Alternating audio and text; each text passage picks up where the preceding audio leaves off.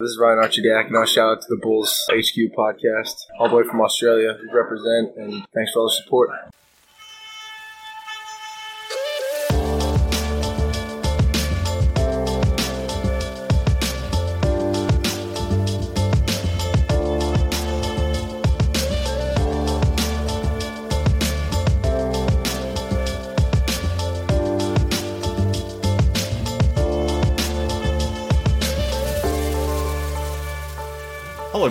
Welcome to Bulls HQ, Chicago Bulls podcast on the Blue Eye Podcast Network. Thank you for joining us on this episode of the show. Uh, what are we going to talk about, Bulls fans? What what the hell are we going to talk about? I mean, do we even really want to talk about Bulls basketball anymore? I mean, uh, technically, uh, we will be talking about the Bulls, obviously, but do we even want to talk about these these silly, silly games that we're watching right now? I mean, the Bulls, right now, the season's pretty much done. I mean, we can pretty much call it, right? Surely. Surely, there's seven games to go. The Bulls are four games back from the 10th spot in the East. They're currently 12 in the East. They're not getting into the play-in game, surely. I mean, their last three or their last four games are against the Nets, uh, the Raptors, the Nets again, and then the Bucks. The Nets and Bucks are probably vying for the, the top seed in the East, so I'm assuming they're not necessarily going to be resting their, their full squads at that point. So, I don't know. This season is done, surely. We just got done watching the Bulls versus the Sixers. I mean, they had a fake rally in the fourth quarter there they, that sort of got them back in the game. They were down by one, but then I guess the Sixers sort of woke up again, and obviously the Bulls lost that game. So we've got seven to go. Games coming up against the, the Hornets and the Celtics on the weekend. I'm assuming without well, maybe without Zach LaVine, maybe without Nikola Vucevic. Who knows if those guys are going to be playing? Like, they probably shouldn't be playing. I mean, we should be tanking, right? Surely we're firing up the tank at this point, and we all agree that there's no point trying to push towards for whatever play-in tournament may or may not exist for the Bulls. It clearly probably doesn't exist for the Bulls, but surely we all, as Bulls fans, we, we typically don't agree on a lot of things. But if there's one thing that we do agree on at this at this point, it's probably trying to lose to maximize the chances that the Bulls do retain their, their draft pick this season rather than handing it over to the Orlando Magic. And at present, based on standings right now, of course, of course, the Bulls have the seventh the seventh worst record in the NBA, meaning they have the seventh best, I guess, odds in terms of landing in the top four, which is about a thirty-two percent chance, and, a, and I think a seven and a half percent chance of getting the number one overall pick in this draft, which is clearly clearly going to be so much more valuable to this team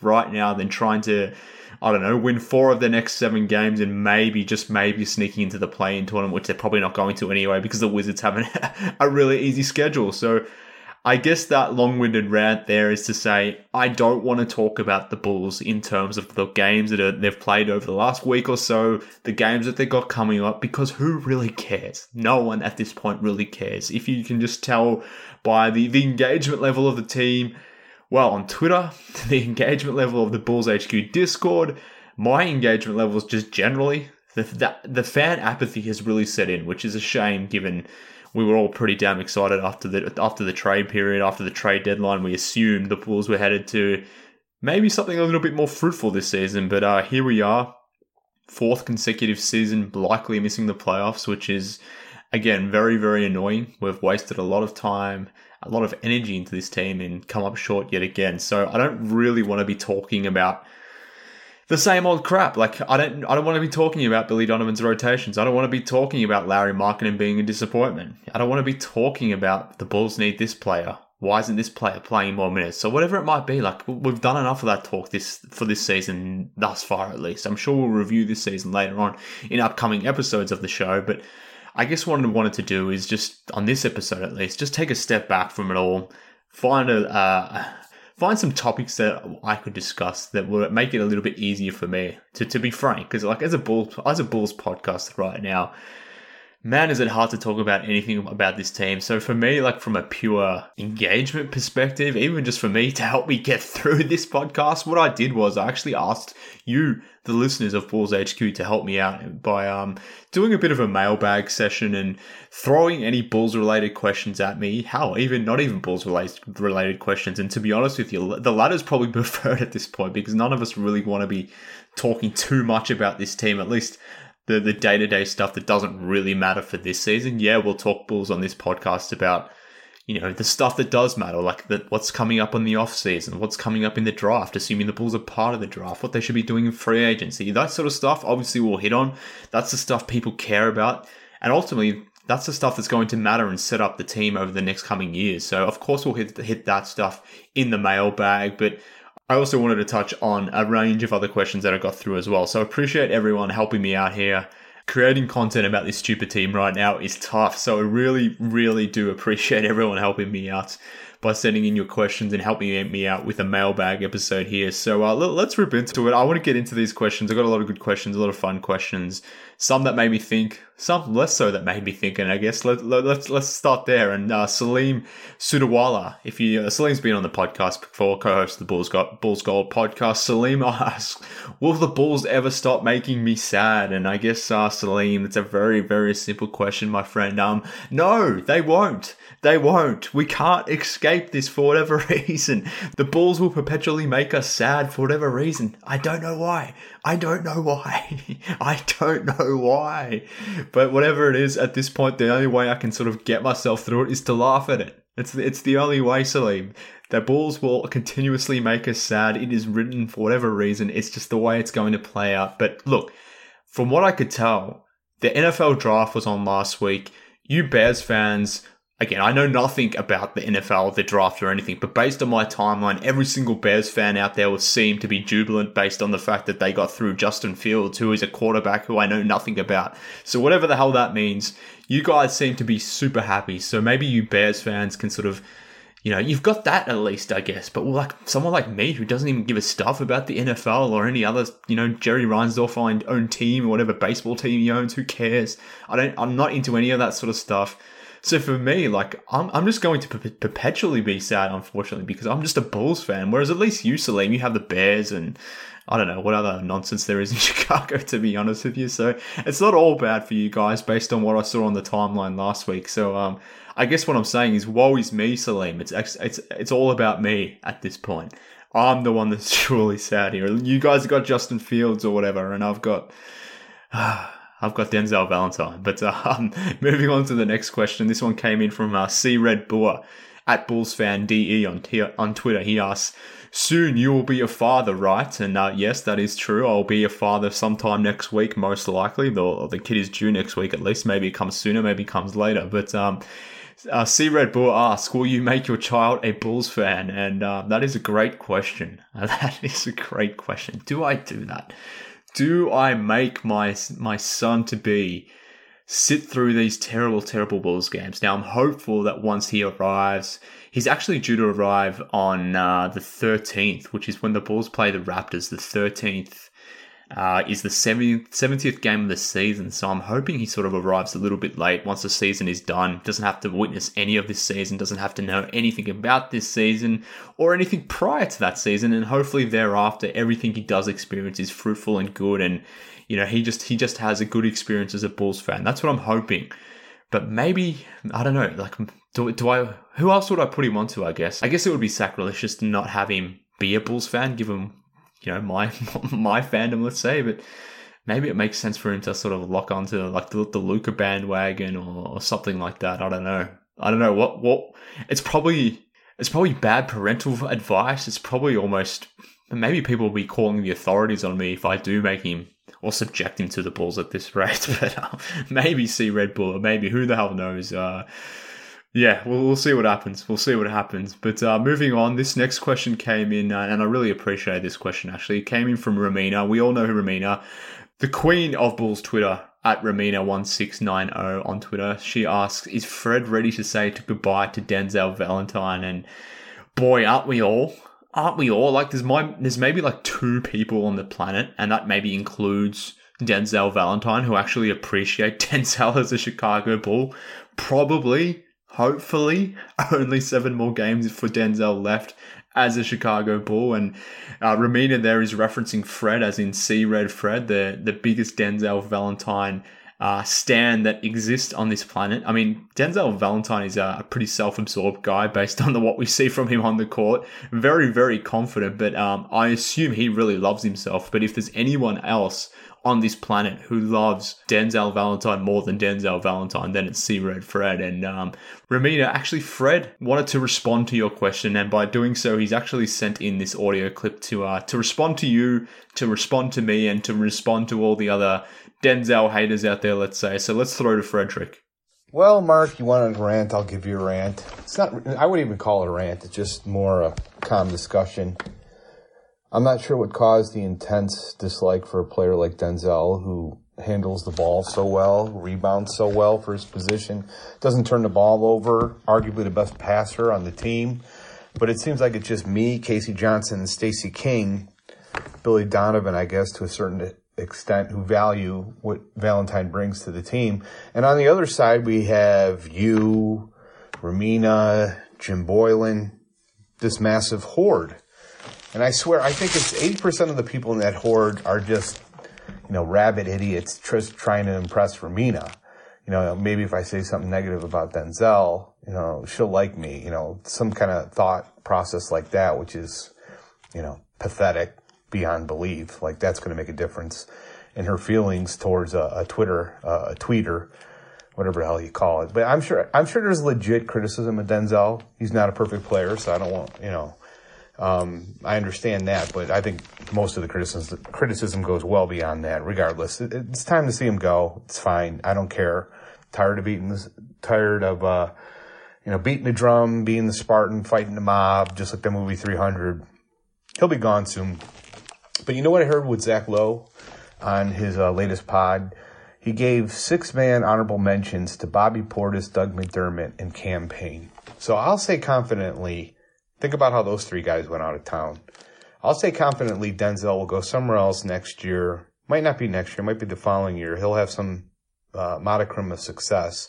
And everyone here will say, why didn't he do that here? Well, he did have success here. I consider this year to be successful, but we were all blinded by the negative PR, or most of us were, and the burning torches and the glimmering pitchforks to notice. So, Godspeed, my friend. Um, have a good evening. And um, what else can I say? Pound sand. Have a good one, brother. ah, thank you, Frederick. I uh, always do appreciate your inputs. Uh, such a wise, wise man. And he does ask, Frederick, he asks, why, why is so, oh, he's confused why so many people dislike Denzel Valentine. And I, I don't know why he could possibly, possibly be confused about that. I mean, because so many people are irritated by you, Frederick, and your continuous pushing of this very replaceable and annoying idiotic player. So that's probably why. Not to not to mention the fact that you know Denzel can be um, extremely annoying just more generally based on his basketball. I mean, do we have to even go back a week to, to to remember how he performed against the Heat and how he cost the Bulls in that specific game and how freaking frustrating that was? Like, do we have to go back that far to think about how irritating Denzel Valentine is? So, um, look, look, Frederick. Um, I don't know the comparison you're drawing to yourself to a 300 like Spartan warrior, if that comparison necessarily holds. I'm, I'm not sure if you're in shape like uh, Gerard Butler is kind of thing in that. I don't know if you have the abs maybe to pull off that, that comparison, let's say, but um, he's definitely not 300 people defending Denzel Valentine either. Like I said, it's maybe two, maybe you maybe I'll spot you three. I'll spot you three people, but um, Ramina, I think Fred is prepared to say goodbye to Denzel Valentine just because I think we've worn him down. I think he's over about talking about Denzel Valentine, thankfully, finally. So, um, yeah, no more Denzel. That would be nice, and hopefully, no more talk from Frederick about Denzel. That too would also be nice. But uh, moving on to maybe some more serious questions here. This one came in from uh, Edward Buell on Twitter at Edward Buell. He asks, should the Bulls operate over the cap in the off season? If so, what are some realistic targets for the mid level exception? Also, are there any trades that the Bulls should consider, such as Aminu and Sato for Ricky Rubio? So, a couple questions there, and I think you raised a good point, Edward, about you know how the Bulls should be operating this this summer coming up or this off season. Should they be an under the cap team or an over the cap team? And that's something that we're going to be talking a lot about. It's something I'm going to be talking a lot about on this podcast over the coming months. On other podcasts, I'm sure you'll be hearing that as well. So the Bulls need to decide do, do they want to be a cap space team? Do they want to be a team that operates above the cap? And if, if people aren't aware what that necessarily means, well, the Bulls basically have to make a call on certain players on their roster and what the future holds for those certain players and if they want to keep those players around and want to keep their cap hold around. And depending on that decision, that will determine if they operate above the cap or under the cap. And look, I'm no cap expert. I'm not necessarily maybe going to be giving the best uh, the best explanation of what over the cap or under the cap means necessarily, but like the, Bulls have a, a, few free agents coming up, most notably Lauri Markkanen. There's also Daniel Theis to consider as well. There's a couple others in there as well. Denzel Valentine obviously is one. Garrett Temple is one. There's a few other bits and pieces here and there. Cristiano Felicio is one, I guess, technically.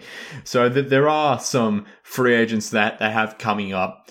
And depending on what they want to do with those free agencies, will determine if they operate above or under the cap. So at the at present, at least, those players will count against the Bulls cap until they make a decision on what they want to do, whether they sort of renounce them and let the go, let them go, or whether they decide to keep them around, keep their cap hold against the uh, against this, the cap sheet, and maybe they re-sign them. Maybe that's an option for Lauri Markkanen, Daniel Theis, or whatever it may be, but essentially for the Bulls to be a cap space team, so to get under the cap, to go after free agents with as much cap space as possible, they pretty much have to renounce or say goodbye to a lot of their free agents to do so. So that means like letting Lauri Markkanen walk, basically, letting Daniel Theis walk, letting Garrett Temple potentially walk. Who really cares about guys like Arcidiacono, Denzel Valentine, Felicio, Javonte Green, those sorts of players? Like they're inconsequential, let's say. So there's no issues letting those guys walk, but you have to make a decision on guys like Daniel Theis, Garrett Temple, Lauri Markkanen, potentially even someone like Satoransky and Thad Young if you wanted to create as much space as possible. Both of those latter two players have team options on them. So in, if you wanted to sort of not exercise those options or essentially tell Thad and Sato to walk to create as much cap space as you possibly can, then you can create like say 25 to 28 million dollars in cap space but in order to get to that number you essentially have to, to basically say goodbye to about four to five players and all of those four or five guys are in the rotation. So i guess what i'm saying here edward or shaping the way i'm shaping this up is to say the bulls really have to do a lot or at least wave goodbye to a lot of players in order to create as much cap space as they can. And the number that they can create probably isn't worth the, the number of players that they need to sort of let go to do so. Like, as an example, for example, like if they keep Nikola Vucevic, Zach LaVine, Patrick Williams, Coby White, Troy Brown Jr., and, you know, have the guaranteed portions of Thad Young and Satoransky's contract, maybe you waive and stretch Al-Farouq Aminu and include things like cap holds for those those empty roster spots. Like, in, in that scenario, you only create $28 million in cap space. And if you go after someone like Lonzo Ball, who may command like 20, $22 million, something like that in free agency, like you may create a lot of space to, but you may be using a, ch- a good chunk of that space just on one player, whilst you've just gone about getting rid of like three or four, maybe five guys to create that space. So I guess to answer your question, Edward, I would operate above the cap, meaning I would try to re-sign guys like Daniel Theis.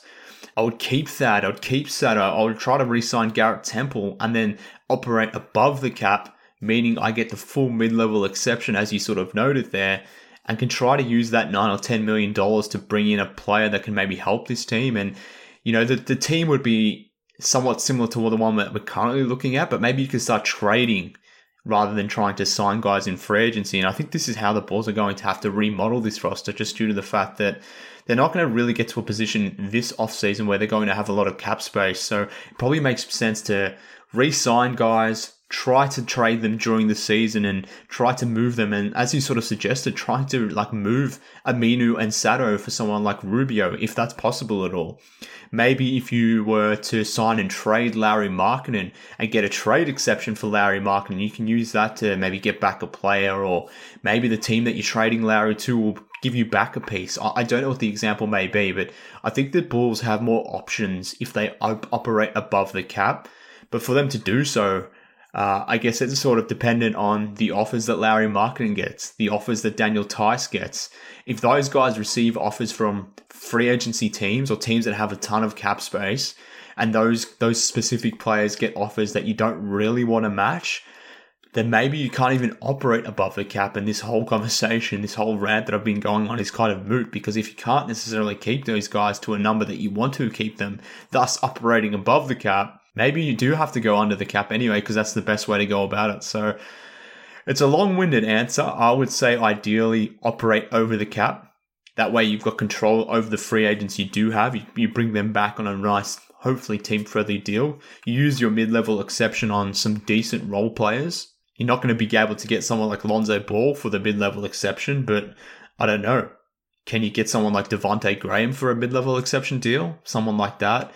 I mean, I would have theoretically loved to have gotten Justice Winslow, but his offensive game looks completely shot at this point, so I don't know if that's possible. You're definitely not in the market to get someone like Mike Conley or Kyle Lowry, but can you go after someone a little bit lower down the ranks, maybe? Maybe you can sign a collective of, of decent role players. Like, can you go after like Patrick Mills, for example? Can you go after Nerlens Noel? Maybe even someone like Duncan Robinson from Miami. I mean, Miami's going to be in an interesting cap position. Maybe you can sort of squeeze in there and get Duncan Robinson. He's probably going to get an offer greater than the mid level exception, but I don't know, maybe make a play on him, for example. So I would operate above the cap. I would be trying to trade players rather than going into cap space. I would be trying to like re-sign Daniel Tyson, maybe looking to trade, you know, Thad Young during the season or maybe Satoransky for an upgraded point guard, you know, attaching Sato and maybe like Troy Brown Jr. as a trade package to go and get a better point guard like a Malcolm Brogdon, for example.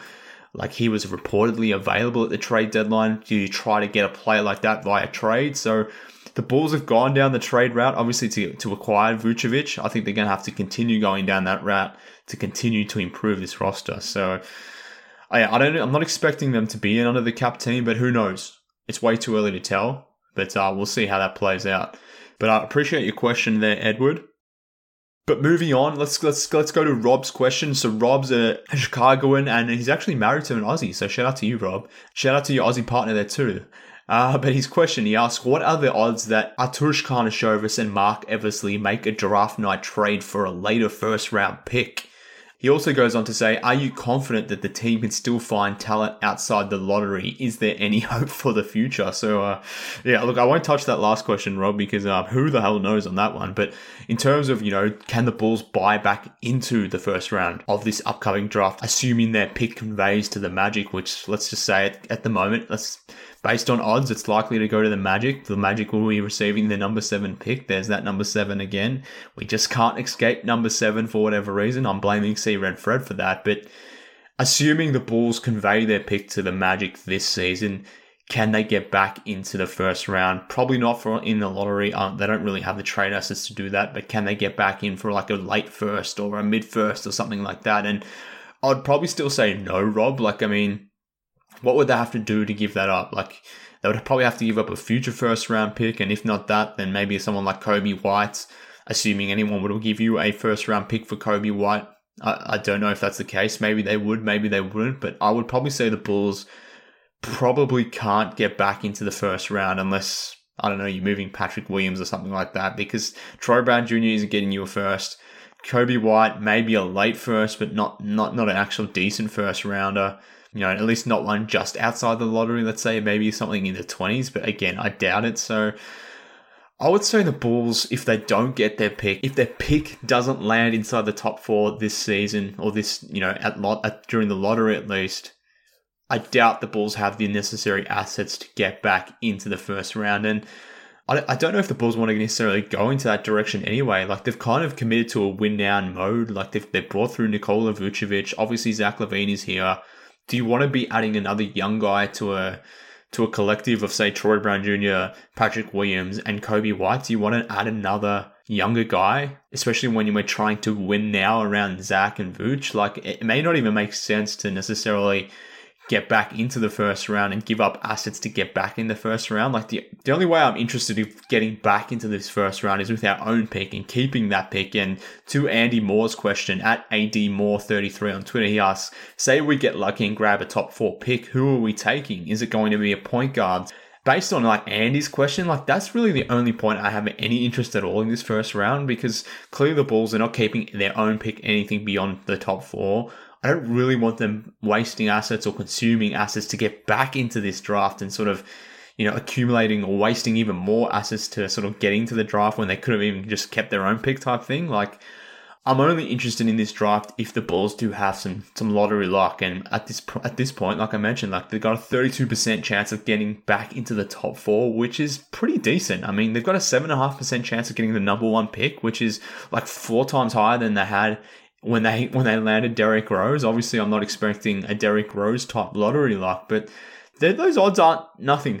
They shouldn't. We shouldn't necessarily sneeze at those odds they're decent. 32% chance to get into the top four, even though even if that's a fourth pick, like that that's pretty damn good. So in that scenario, like who are they taking?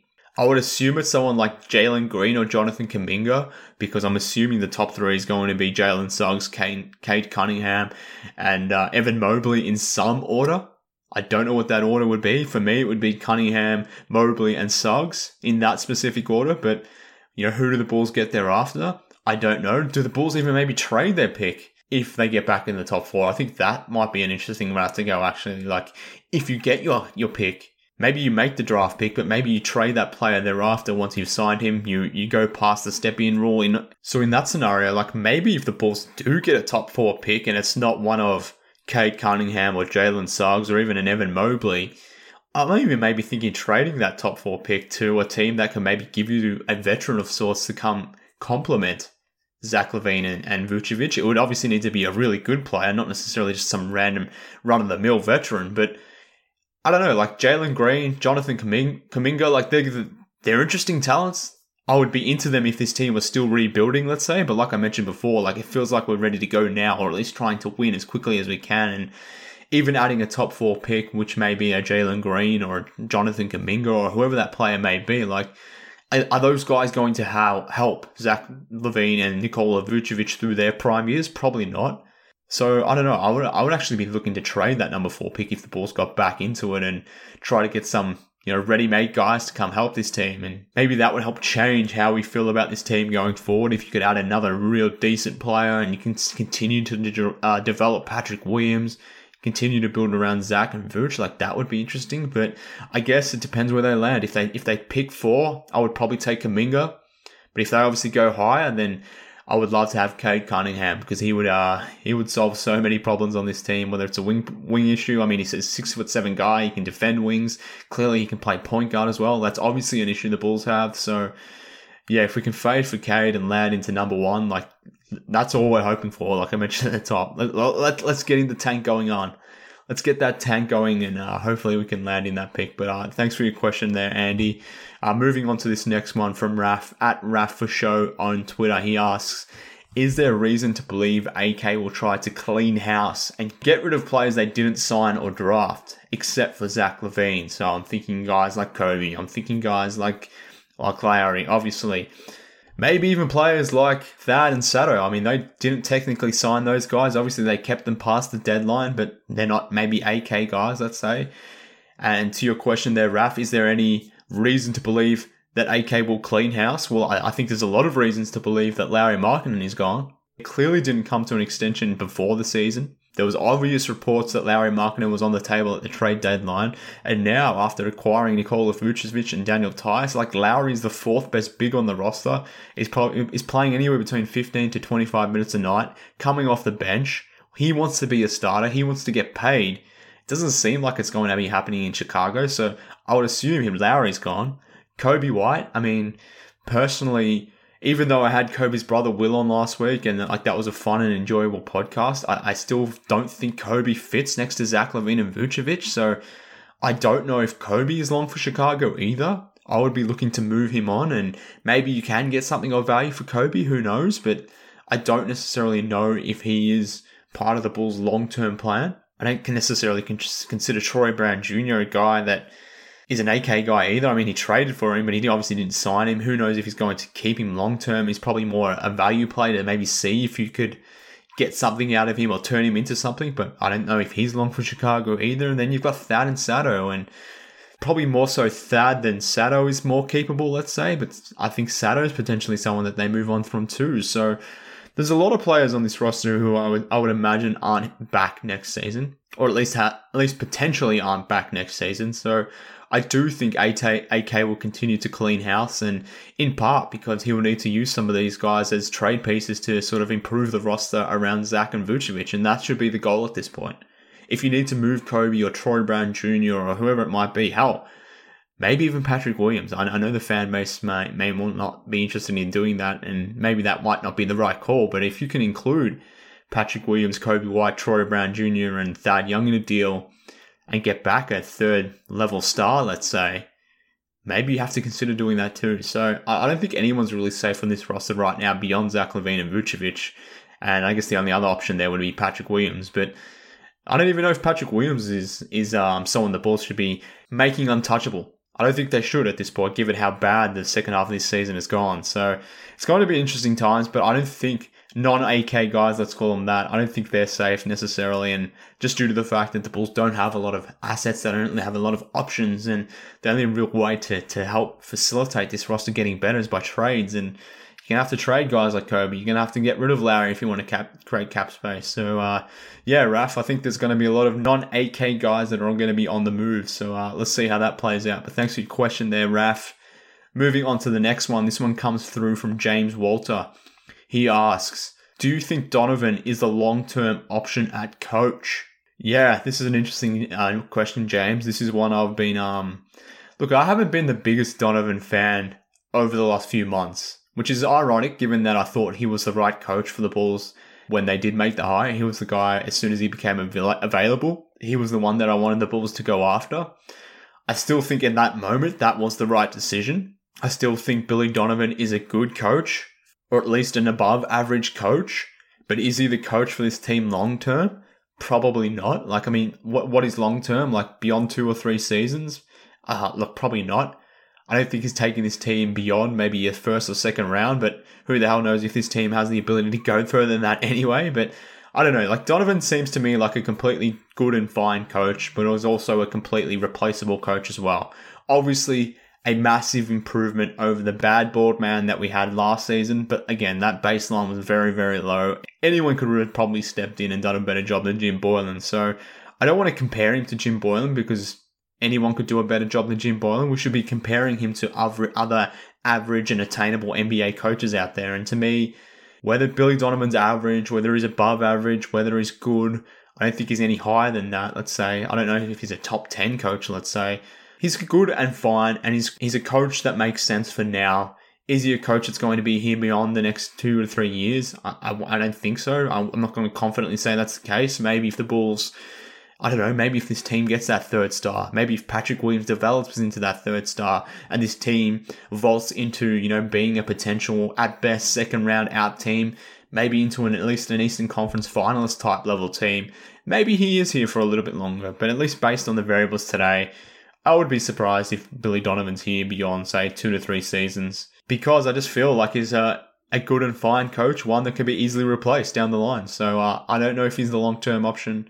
I don't really think there's many NBA coaches in the league, to be fair, that are, are long term options. Let's say at least anything beyond three years. Let's let's call it that. Like if we want to call long term three years, how many coaches in the league would you actually be confident in saying, yeah, I want this guy for beyond three years? It's it's probably a handful of guys, to be honest with you. So take those comments as less of a shot to Donovan and just more how I feel about the coaching landscape more generally because there's probably only like five to seven coaches who truly, really matter, whereas the rest are somewhat interchangeable, somewhat similarly placed in terms of how I feel about their abilities as a coach. So uh, hopefully that answers your question there, James. Moving on to this one. This one comes from uh, at Catalonia CNT on Twitter. He asks, "What does your ideal offseason look like for this team, assuming they don't get a top four draft pick?" So that's an interesting one. Like to me at this point, like I said at the top of the podcast, surely we're all banking on the hope that the Bulls get that top four draft pick. 32% chance of that happening right now.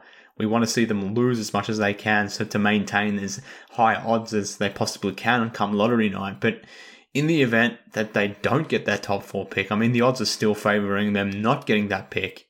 But in the in the event that they don't, like what is the ideal offseason look like? And Man, I have no idea at this point.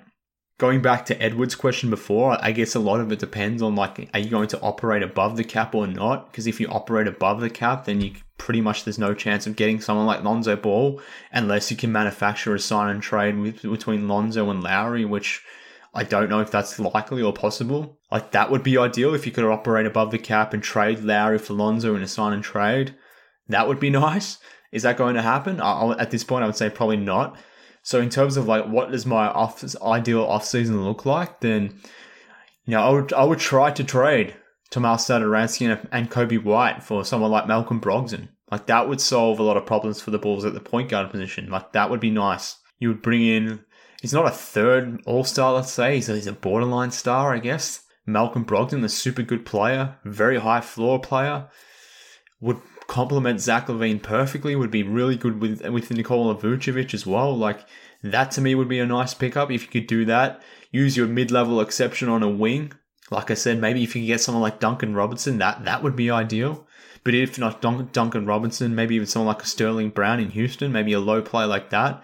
Perhaps you could use a portion of your mid-level exception to bring back some um, some former Bulls, let's say, like Tony Snell. Like Tony Snell's been good for the Hawks. I mean, he's been shooting the hell out of the ball.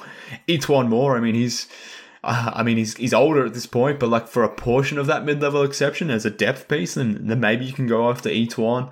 I personally still love David Nwaba. I would love to see David Nwaba back in Chicago. I, I don't know, but like that would be like I would be trying to trade for that guard.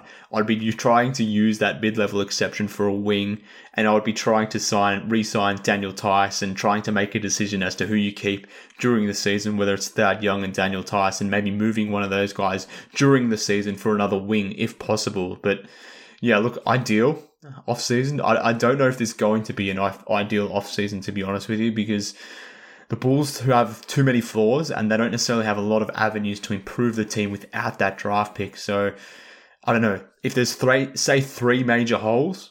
Let's call it obviously point guard, wing, and maybe what they decide to do up front, and more generally just the bench in general. Like if they're the holes, then you probably need to decide you know, of those three, which two can you actively improve in this off season? And I think that's the way it's going to be. Like, we're not going to be able to, to cover all boxes this offseason, unfortunately. So for me, I'd be prioritizing that guard position. I mean, like, how many more years as Bulls fans can we go without seeing any quality point guard play? I, I just can't do another season. I can't do another season without bad point guard play.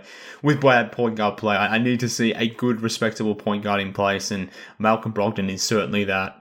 Yeah, he's a little bit older. I mean, he's 28, going to be 29 when the next season starts. But I mean, he's averaging 21, 5, and 6 this season. Basically, almost a, like, oh, he's not almost a 50, 40, 90 guy, but he has been that in before this season 45, 39, and 87. Like, they're still good shooting splits. So, Malcolm Brogdon would be a super good third guy in Chicago. He would balance this roster exactly how it needs to be that would be my ideal target. Like I said, try to get someone on the wing with that mid level exception. Whether that's one guy, whether it's multiple guys, depends on the, obviously the free agency market. And then obviously deciding what you're wanting to do with your own guys. But, you know, trying as best as I can to use Lauri as in the try, sign and trade. Like, if they can do that, that would be huge. That would be ideal. But if he can't do that, Lauri signs a big offer elsewhere, Daniel Theis signs a big offer elsewhere, then maybe the next best thing is trying to get Lonzo Ball in free agency. Now that would be interesting because you'll need to go, you need to create cap space to do that. How much do we want to pay Lonzo Ball? I don't really want to pay him anything more than $18 million, to be honest with you. I don't think he's uh, worth like 20 or 25 million. Uh, but I don't know. Like, do you have to go down that route? Maybe, maybe not. I, I don't know what the answer is, and I guess that's I just want to reiterate, I, I don't know if there is an ideal offseason coming up, so I think maybe we should all just be prepared that maybe they could get one or two good things, but they're not going to cover everything off, let's say. So uh, we just all need to be prepared with that reality, unfortunately, particularly if, as you said, Catalonia CNT, the Bulls don't get that top four pick. Uh, yeah, let's just hope that doesn't happen. let's just hope that doesn't happen. Let's get that pick. Let's get that pick. But uh, moving on to this question that came in from MFDEF or MFDEF, however you pronounce it. He asks, Wendell and Gafford's numbers have improved since moving on. Every time I watch Washington, they're raving about Gafford. Do you think it was because of Billy and the way he was using these guys that they didn't necessarily play how they're playing now in their new respective teams in Chicago? Or is it on the guard? So, interesting question. I guess that's been a, a, side frustration to the trade deadline. That like obviously the trade deadline, the Bulls, the guys the balls got back in at the deadline haven't necessarily worked out just yet. I mean, Vooch is hurt right now. Troy Brown Jr. is hurt right now. The fact that Zach's been hurt during this this stretch here hasn't obviously been ideal. But compounding that all is the fact that guys like Wendell has looked like he's I wouldn't say old self, but like the Wendell that, that I saw, the potential that I saw in Wendell in his first 20 to 25 games in his rookie season, like we're seeing that in Orlando. He looks more confident. He looks more, oh, he looks reinvigorated, to be honest with you. That's been disappointing to see. It's been hard for me to deal with. But even Ga- Daniel Gafford, I mean, Gafford has been unbelievable for the Wizards, just coming off and doing very, I mean, he's not doing anything that he wasn't doing before. He's just doing the same old stuff, coming in, blocking shots, dunking the hell out of the ball, but he's doing it on a team that's obviously winning games and he's found a role and a niche there in Washington. Even Chandler Hutchison has found a role on the Wizards. I mean, he's had some bad stinking type games, but he's also had some pretty positive games as well for the Wizards as well. So I don't know. Every it seems like every guy the Bulls have traded has um has played decent. And Daniel Gafford has found a role in Washington, and I think a large part of that is just due to the fact that he's playing with Russell Westbrook and Bradley Beal. Like, if you think about Daniel Gafford, like think about the things he does and how reliant his game, especially on offense, is on the players around him. Like, if you're playing next to two all star level guards, two all NBA level guards who command so much attention, and you as a big rim roller can just go in there and try to catch the alley oops, try to get those offensive rebounds, and basically just dunk the hell out of every single thing because that's what you do well and that's what you're continuously doing well in, in Washington. Like, he's basically just taken his role in Chicago and just amplified that around the guards that get all the attention in Washington. So he's certainly benefited from that. But I think we, I think that's a fair point. The fact that you know guys like Wendell, Gafford, I think most most definitely like have looked better in different situations where there has been more playmaking surrounding those guys. I think I think this does speak to the, the biggest issue of this Bulls rebuild and the fact that they've continuously drafted players who I guess, are so dependent on others to create offense for them. But the Bulls just haven't really had anyone to create that offense for them. So, thus, guys like Wendell, even Lauri, I think you can make the same argument for him. Like, if you're going to draft big men who need others to create the to create shots for them, and then don't go out and get a high level creator to support these guys, then we shouldn't be surprised that Wendell Carter looks bad during stretches here in Chicago. And I would not be surprised at all if Lauri Markkanen goes to a different team, whether it's as a starter or as a bench guy. But if he finds himself on a decent team where there are a number of creators on the court that he can share the court with, where he sort of slots in as a third or fourth option and isn't having to be that second guy next to Zach, in that scenario, I could imagine Lauri finding a valuable role in the NBA to the point where we might be looking at this situation going, well, where was this Lauri in Chicago? Questioning it all, wondering why that never happened in, in Chicago. And I guess the answer could be just be as simple as the fact that this team never had the support to make these guys better.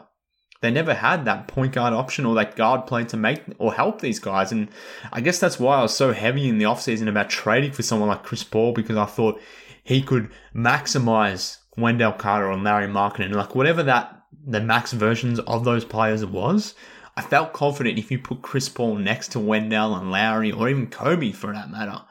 If you could get Coby off the ball and not having to put the pressure of him being a point guard, like, and had someone like Paul next to those guys, then maybe you do realize the best versions of those guys. Maybe the perception of them as players changes, and I don't know. Maybe maybe Wendell and Gafford are still here. Maybe you feel differently about Patrick Williams and Coby White if you had traded for Chris Paul, let's say, or any other high level guard. Maybe Kyle Lowry at the trade deadline, or whoever it would have been. Someone that could have helped set the table for these younger players who are probably on a path more likely to be role guys than stars. And as we know, role guys need to be assisted. They need to be helped by the stars around them. Preferably the stars that are on the perimeter, guys that can create points for them, guys who can create opportunities for them, that can break down the defense and take that creation pressure away from these guys that aren't necessarily built to do that. The Bulls never just the Bulls just never supported the players like that. So in that sense, am I surprised that these guys are improving like in their new spots? Not necessarily. I didn't even put that on Billy Donovan to be fair, because I think this is more of a roster issue, more of a structural issue. The fact that these guys, yeah, just were never supported and then they've found themselves in better situations. And I think it's real a real possibility that Lauri lands in a spot like in San Antonio, for example, where they develop him, where they support him better with better guard play or whatever the situation may be. Like, uh, I think we need to prepare ourselves from that reality too, that Lauri lands in a spot where he looks better than he did in Chicago. And we sit back and wonder, oh, maybe we should have kept Lauri. But um, that would never make that won't make sense if we never get better guards in, in, in Chicago. And unfortunately, for guys like Wendell and Lauri, uh, it's probably too late. Obviously, it's, it's obviously too late for Wendell, but uh, even for Lauri, four years into this thing, yeah, his time's probably up in Chicago, and unfortunately, we'll never know if the best their best versions could have been in Chicago. Unfortunately, which which sucks. It sucks, but that's the reality. So no, I don't put it on Billy. I don't necessarily put it on the guards because I don't think there's enough good guard play in Chicago. I, I think it's just been a, a flaw of the roster, a flaw of the rebuild when you're trying to make Wendell Carter and Lauri Markkanen reach the best versions of, the, of themselves, but only supporting those guys with Jerian Grant and Kris Dunn and Cameron Payne as their point guards, well, you know, maybe we shouldn't be surprised at those guys that don't pan out. Um, I've felt that way for a while, which is why I wanted Paul, but here we are. Here we are. We've moved on anyway. But uh, thank you for your question. Moving on to uh, a question here from Rawl, and he asks, well, he's asking a question about a point guard here. He's asking a question about Derrick Rose and if there's any chance of him coming back to the Bulls this summer. And that's an interesting one.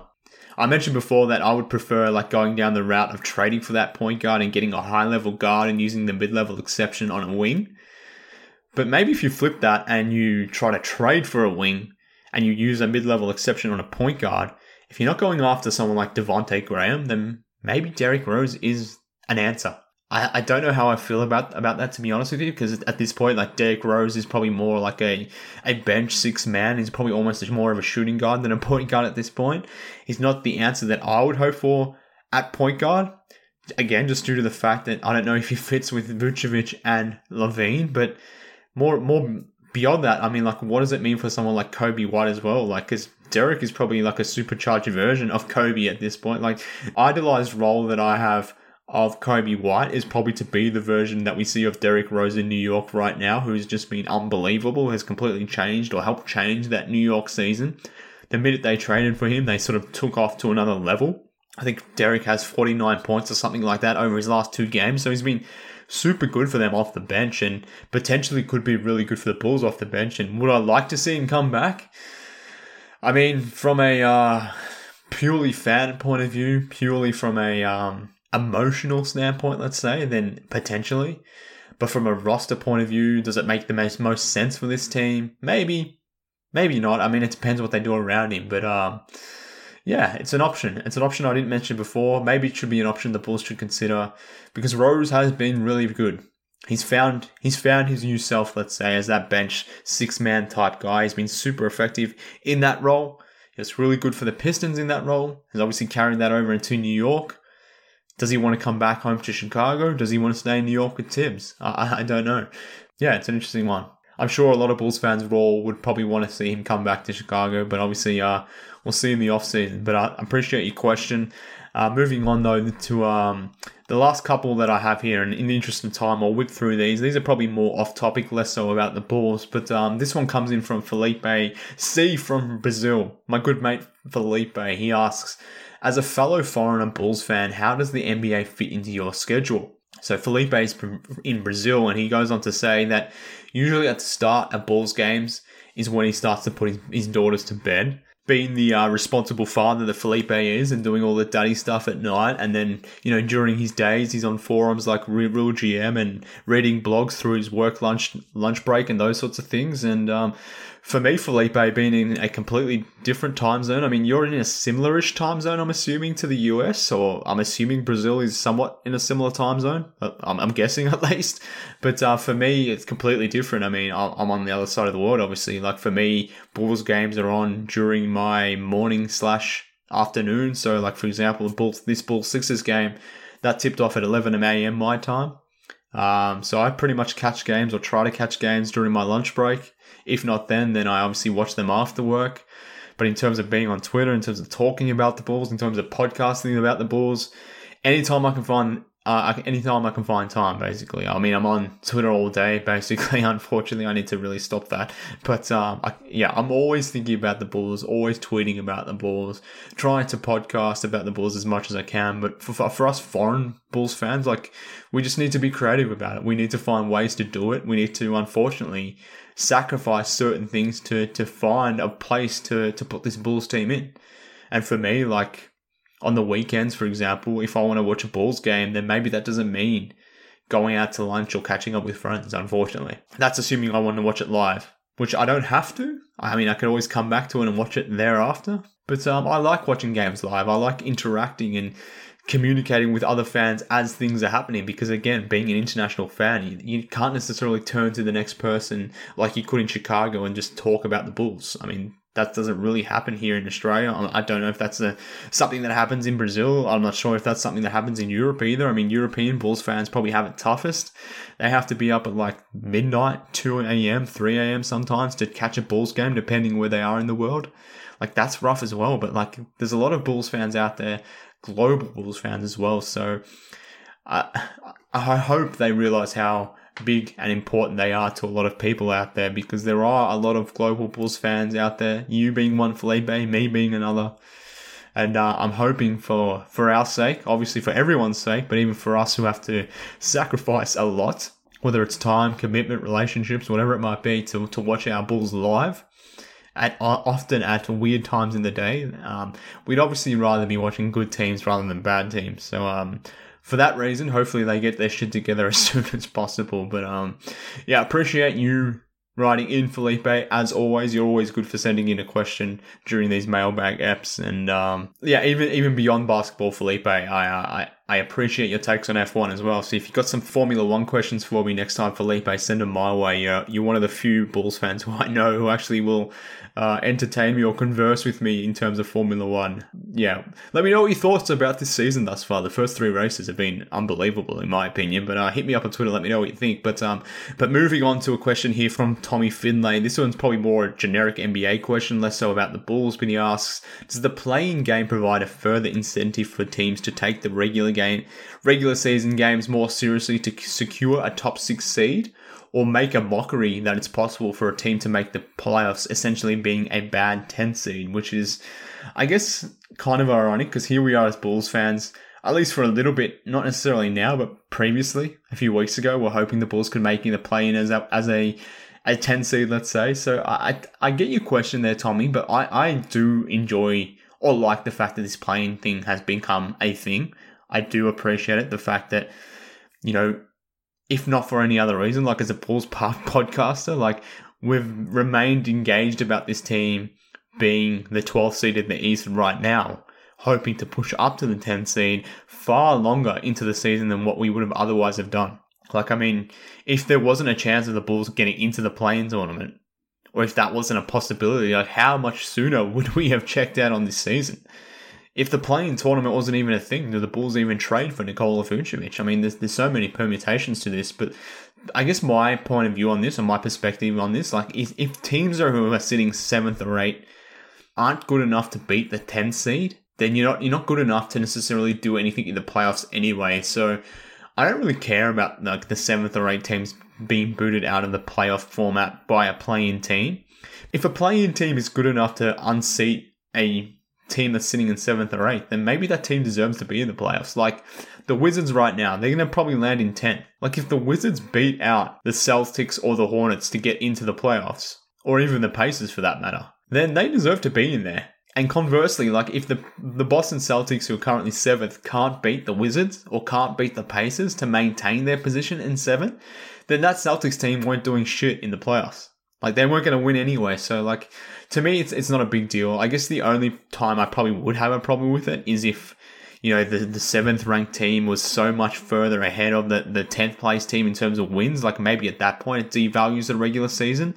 But in that scenario, if that tenth seeded team beats this number seven team, then I mean, again, what does it say about that number seven team? So I don't know. I like the play-in tournament. I don't get a, I don't get this whole conversation that sort of started over the last 24 to 48 hours. I mean, obviously LeBron fueled it It was sort of raised again last week by uh, Mark Cuban. Obviously, Luka Doncic has had his opinion on it, but we only hear about the people who are affected by it. You know, teams who are sitting five to eight right now. They're the only ones that are really complaining about it. Virtually everyone else loves the format.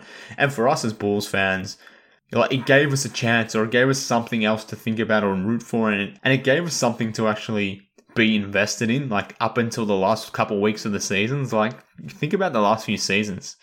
I mean most of us were checked out what after game like 40 or so? If that.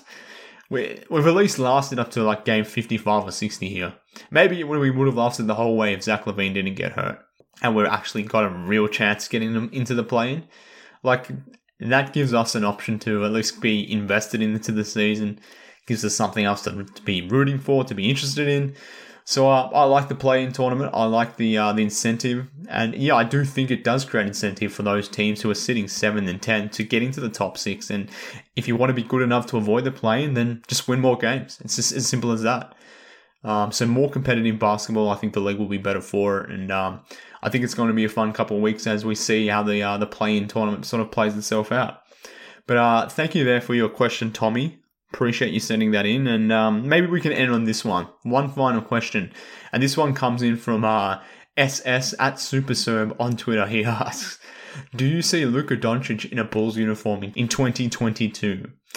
And uh, you know, frankly, Super Serb, whilst I've uh, whilst I've envisioned it a couple of times in my head, I, I don't think it's going to go any further than that, my friend. Um, but uh, maybe we can end on that wishful thinking that maybe we can start try to uh, coerce or put it out into the universe that somehow, some way, Luka Doncic is going to end up in Chicago in 2022, and all of our problems will be solved at that point.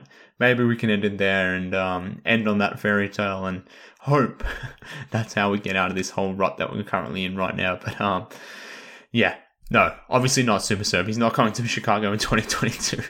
but um, that just about does it. Let's call it there. Appreciate everyone from sending in their questions. As I said from the top, I had a much more enjoyable time answering your questions, and uh, hopefully the listeners as well. You enjoyed this installment of the podcast rather than me droning on about the current state of the Bulls. So something different, a little bit of a change up hopefully a little bit more enjoyable. But uh, yeah, again, thank you everyone for sending in your questions. Just before I go though, some shameless plugs. Follow me on Twitter at MKHoops. Follow the podcast too as well at Bulls HQ Pod. If you want to be part of the Bulls HQ Discord forum, send me a, a DM on Twitter. I will drop you an invite link. What would be super appreciative is if you can jump on iTunes, give the show a five star review. That would be super helpful. If you can spare five seconds to do that, would very much appreciate it, Bulls fans. Tell your mates about the show too. If they if they want to listen to some stupid Australian banging on about the Chicago Bulls, tell them to, to come listen to Bulls HQ. Send them my way. I'd love to get some new listeners through, and um, you know maybe they won't come through right now given the state of the team. But heading into the off season, hopefully once things hopefully approve, then um, you know, maybe we'll get some more listeners through Bulls HQ. So tell your friends, five star reviews, follow me on Twitter, do all that sort of stuff. But that'll call it for the shameless plugs. We'll end the podcast there. Thank you again to everyone for sending through the questions. Thank you again to everyone for tuning in. Appreciate everyone. We'll be back next week to talk about the Bulls as they wrap up this season. And um, let's get that tank revved up, Bulls fans, and let's land at number four pick. Because, uh, yeah, that's all that matters right now. But until then, speak soon, Bulls fans.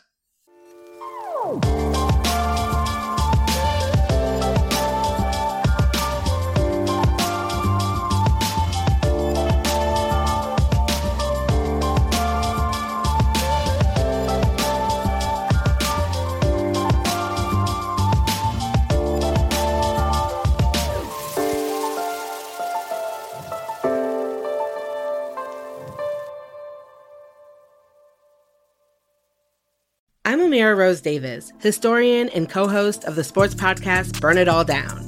And now I'm hosting the new season of American Prodigy, all about black girls in gymnastics. For the last 40 years, black gymnasts have moved from the margins to the core of the sport and changed gymnastics along the way. Now, they tell their stories. You'll meet trailblazers like Diane Durham, superstars like Jordan Chiles, and everyone in between. Listen to American Prodigies on Apple Podcasts, Spotify, Stitcher, or wherever you get your podcasts.